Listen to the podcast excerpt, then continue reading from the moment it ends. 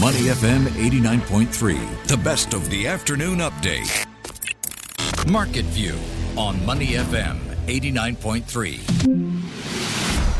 Welcome to Market Wrap on Market View. This is the last one of this year. I'm Hongbin Jeong, and it's the final day of trading for this year as well. So to kick off this final day of 2023, the Straits Times Index looks set to close the year on a good note. The STI edged higher at the opening bell, tracking overnight gains on Wall Street. And taking a look at the STI now, it's still well up in the green. It's currently up 0.9% at 3 3,243 points. We have advancers leading the pack 298 to decliners at 194 after 798 million securities worth 536 million Singapore dollars changing hands so far. But will this positive momentum continue into the new year? Well, to take a look at the outlook for 2024 as well as some Singapore stock market highlights, joining me today is one of my favorite guests on the show, Geoff Howie, market strategist at the SGX. Good afternoon, Geoff. It's the final trading day of 2023. Yeah, hi. It is too, Hongbin. Almost there. Almost there. Okay, so Geoff, overall though, do we have a brighter or more pessimistic outlook for 2024 in Singapore? Well, I think the consensus is for a brighter outlook because we have had a comparatively flat mm-hmm. performance this year for the Singapore economy with sub one percent growth, and right. for that re- and for that matter, the STI and the broader ASEAN benchmark has been pretty flat as well.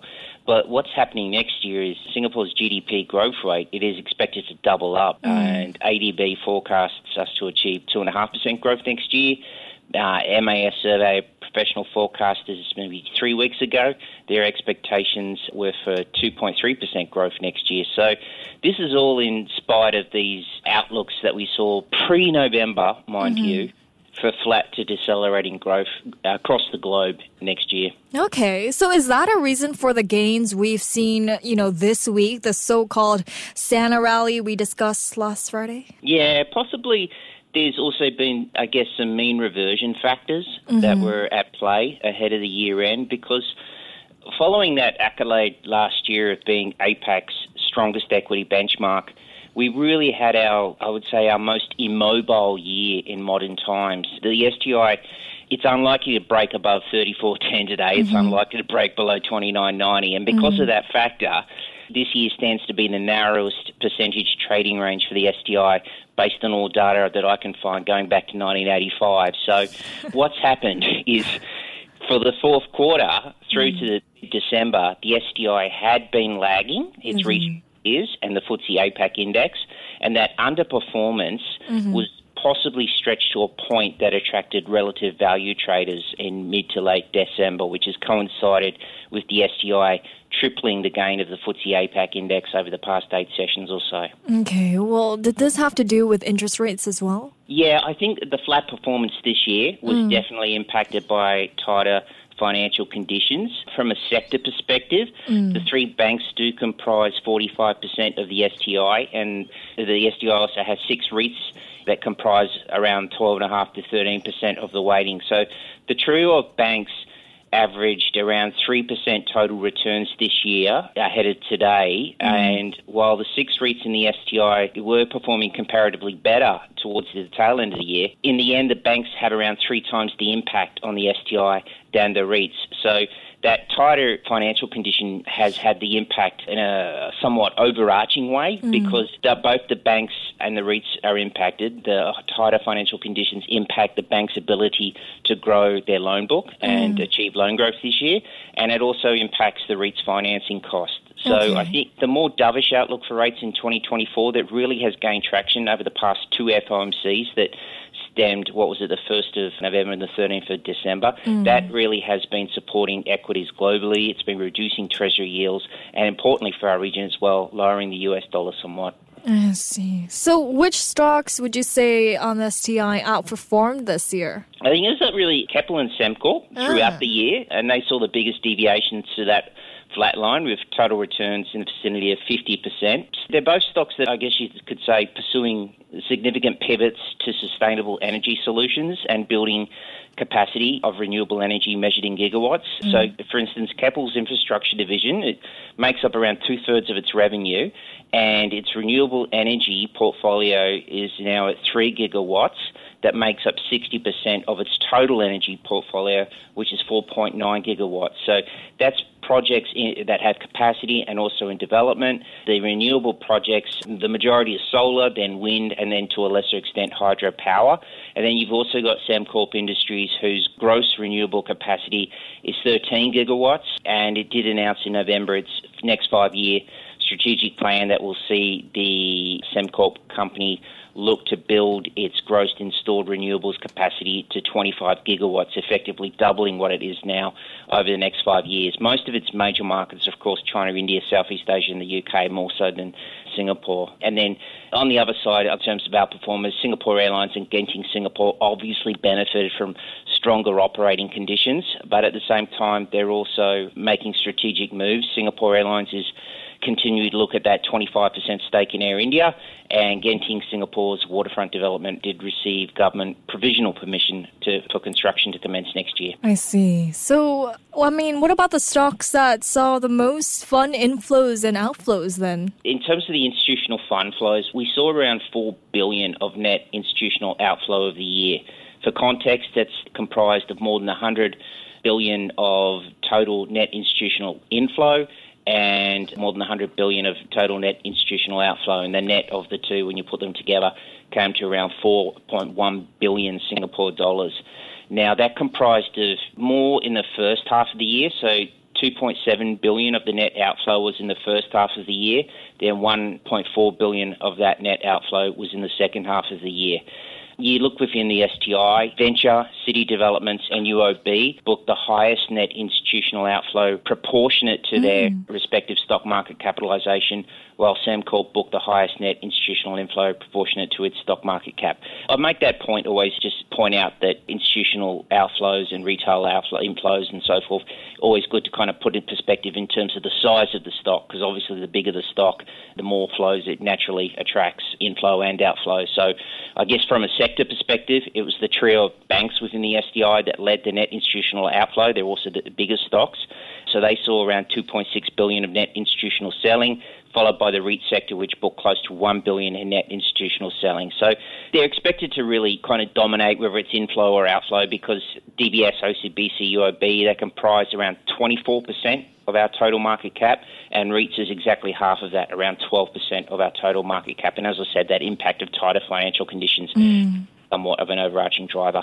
So, given all of this, then, how is the outlook for the stock market earnings next year? The outlook for the less tighter financial conditions. It also saw that MAS survey professional forecasters revise expectations higher for Singapore corporate profitability next year. I think back in September, economists were evenly divided on whether corporate profitability would be higher, stable, or lower next year. And the expectations for higher corporate profitability have since increased by 24 percentage points. So that would be up from 33% to 57% while expectations for stable corporate profitability more than halved, and expectations for lower corporate profitability declined around 4 percentage points to 29% expectations. But note that this all hinges pretty much, as we said, on those less tight financial conditions. I see. Well, you know, geopolitical tensions have factored into corporate outlooks, I must say. So, how have investors been contending with that? Yeah, I guess the potential for further geopolitical destabilisation, I guess globally, it's always remaining firmly in the frame. And we know that because every six months or every three months in the business updates, we get the reports from the companies that basically flagging the challenges, and this is a constant. It's also when you look in the performance of asset classes, and uh, you could talk maybe a bit more about this with Paul from Phillips, but you can see this consistent performance in the SPDR Gold Shares ETF, outpacing most global and regional benchmarks over the past five years with returns in the vicinity of 60% over those five years. I think the ETF's gained around 10 to 12% this year ability for gold to act as a safe haven type of asset market amidst the geopolitical issues that we've got. It has remained firmly in the frame. As I said, we're ending the year on a high for the price of gold, which is in the vicinity of that 2,070 US dollars an ounce. Right. The minimum transaction size for a gold focused ETF here is one unit, and that's equivalent to actually 0.094 ounces of gold. So if you mm. wanted to trade or have exposure to one ounce, you'd have to buy or sell 11 units of the ETF, I should say. Mm. I mean, Geoff, I feel like the key buzzword or the catalyst of stock markets this year was, of course, interest rates, right?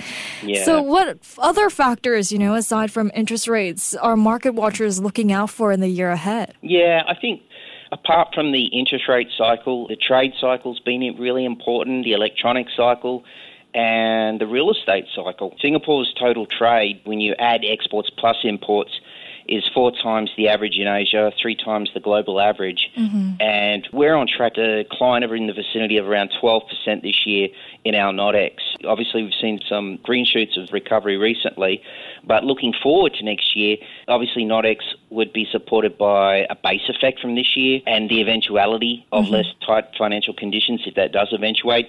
And you've also got the World Trade Organization maintaining overall mm. global merchandise trade volume will accelerate to 3.3% next year from 0.8% this year. So that, that's pretty important too, because when you mm-hmm. look at overall global merchandise trade, that growth this year is pretty close to what Singapore's GDP growth was as well. In terms of the sectors that really impact the trade, the Ministry of Trade and Industry, it maintains its 2024 growth prospects of the manufacturing and the trade related sectors in Singapore are expected to improve in tandem with the turnaround in global electronics demand. Then, in turn, look at the global electronics cycle. The big global semiconductor associations do maintain the rebound next year is expected to continue through to 2026. They expect, when you're looking and breaking down the whole value chain of electronics, they expect wafer shipments to set new highs, silicon demand to increase, and this is all to support artificial intelligence, high performance computing, 5G, and of course, as we do discuss, the automotive and the industrial applications. But I should just also add on the property market too. When you look across APAC, commercial real estate investment activity. Most investors, according to CBRE, have adjusted their expectations for a recovery mid next year. For the China housing market, the IMF did flag in November that while there are numerous measures to support the property market, more is needed to secure a quicker recovery. More initiatives that could include accelerating the exit of the non viable developers, assisting the viable developers to repair their balance sheets and to adapt to a smaller property market, remove those impediments to housing price adjustments that does actually attract quite a bit of press, and then also allocate additional central government funding for housing completion, mm-hmm. and then, of course, central government initiatives to work with local governments. So that's in the China, but also for global real estate markets. JLL also maintain the impact of uncertainty and the higher rates were clearly evident in global real estate markets this year, but they think there is signs for improvement next year, adding that it could next year mark a turning point for US office space. And how has the Singapore technology sector then, our sector, fared this year? Yeah, it's interesting, right? Because Yeah. the IMF discussion papers, the very first paper off the bat this year was mm-hmm. about the impact of sort of trade controls and the negative that impact that would have on technology and economic efficiency. And we did see quite a bit of fragmentation this mm-hmm. year. So Apple, Microsoft, Google, Amazon, Nvidia, Meta, and Tesla, they generated median gains of around 80% this year. Yeah, but they when had a great year this year. yeah, exactly. And and a lot of that was related to obviously the AI focus. But when you look at the fragmentation and the impact it's having here, when you take every single technology stock listed across Asia Pacific mm-hmm. and you divide it into two, the top half by market capitalization or market value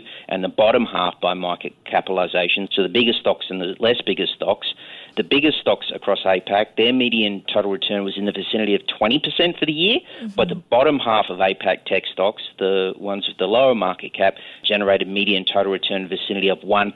So there is obviously the, some fragmentation there working in the business and the industry, as it had its down cycle. But for our companies, UMS still believes semiconductor business will benefit from the AI boom. Malaysia's EPF has continued to build its interest in AEM this year, which in turn has continued to invest in developing its suite of test 2 innovations and capabilities to mm-hmm. enable it to really enhance its customer engagements to next generation test requirements.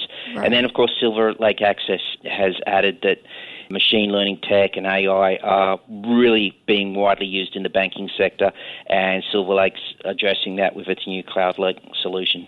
Okay. Well, any other segments of the market to watch? One theme I think, and five kind of stocks relevant to it, would probably be funds management. Okay. We are a financial hub here. We mm. know that there's over more than five trillion assets under management here.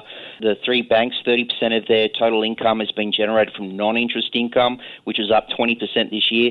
I think more lucid conditions for deal making, mergers, acquisition, and uh, the ability to move money across different pots will increase next year. I think Goldman Sachs maintain staying active, more focus on diversification risk management, and further prescribing integrated approaches to portfolio construction. For instance, putting public and private investing together can work. So you look at our companies that are making pivots to this type of business. CapitaLand Investment has been targeting, I think it was 100 billion funds under management for 2024. I think it stood at 89 billion the 30th of June. It also has, I think, it's 9 billion sing in committed but undeployed capital in its embedded funds under management. You've got Yangzijiang Financial Holdings, mm. which has around 4 billion sing of AUM, and the group is seeking to gradually increase its investments outside China over the next five years to 50% of the portfolio. Then you've got Keppel's big strategic proposed acquisition of Aermont Capital, you know, the big asset manager in Europe. And should also mention iFast and its global hub AI in Malaysia as well. So there's a lot in this sector that obviously could benefit if we do see less tighter financial conditions in the velocity of people moving money around and so forth. I mean, it looks like we also have a lot to look out for the year ahead, but Geoff, before we let you go here, what is the outlook for financial conditions next year, given so much hinges on it? Yeah, exactly. That's what these more positive outlooks for these sectors like funds management all very much hinge on. CME Ag Fed Watch expectations, they're anchored to 150 basis points of Fed funds cut over the eight scheduled FOMCs. You've got the four incoming FOMC voters, Loretta Mester, Tom Barkin, Mary Daly. They are seen to be among the more dovish of all the governors. Raphael Bostic is the incoming, but and he's the one hawk of the four. So it's slightly more dovish FOMC. It's the inflation numbers. Obviously, everything is also contingent on with those tighter financial conditions. And as long as the PCE core continues to decline as we saw, then we would expect uh, less tighter financial conditions. But locally, economists do not expect the MAS to move in January, but possibly there's more, more consensus or greater expectations that they might look to put a slight reduction to the slope of the nominal effective exchange rate policy band note maybe in April 2024. I see. Well, thank you so much, Geoff, for joining me once again today. Absolutely. Thanks very much, Hongbin. I'm looking forward to more conversations with you in the year ahead. Thank you so much. See you then. See ya. Happy New Year. Yep, you too. Happy New Year to all the investors and listeners. We've been speaking to Geoff Howie, market strategist at the SGX. I'm Hongbin Jeong, and this has been your market wrap on Market View. Stay with Money FM 89.3. Before acting on the information on Money FM, please consider if it's suitable for your own investment objectives, financial situation, and risk tolerance. To listen to more great interviews, download our podcasts at audio.sg or download the audio app. That's A W E D I O, audio at the App Store and Google Play.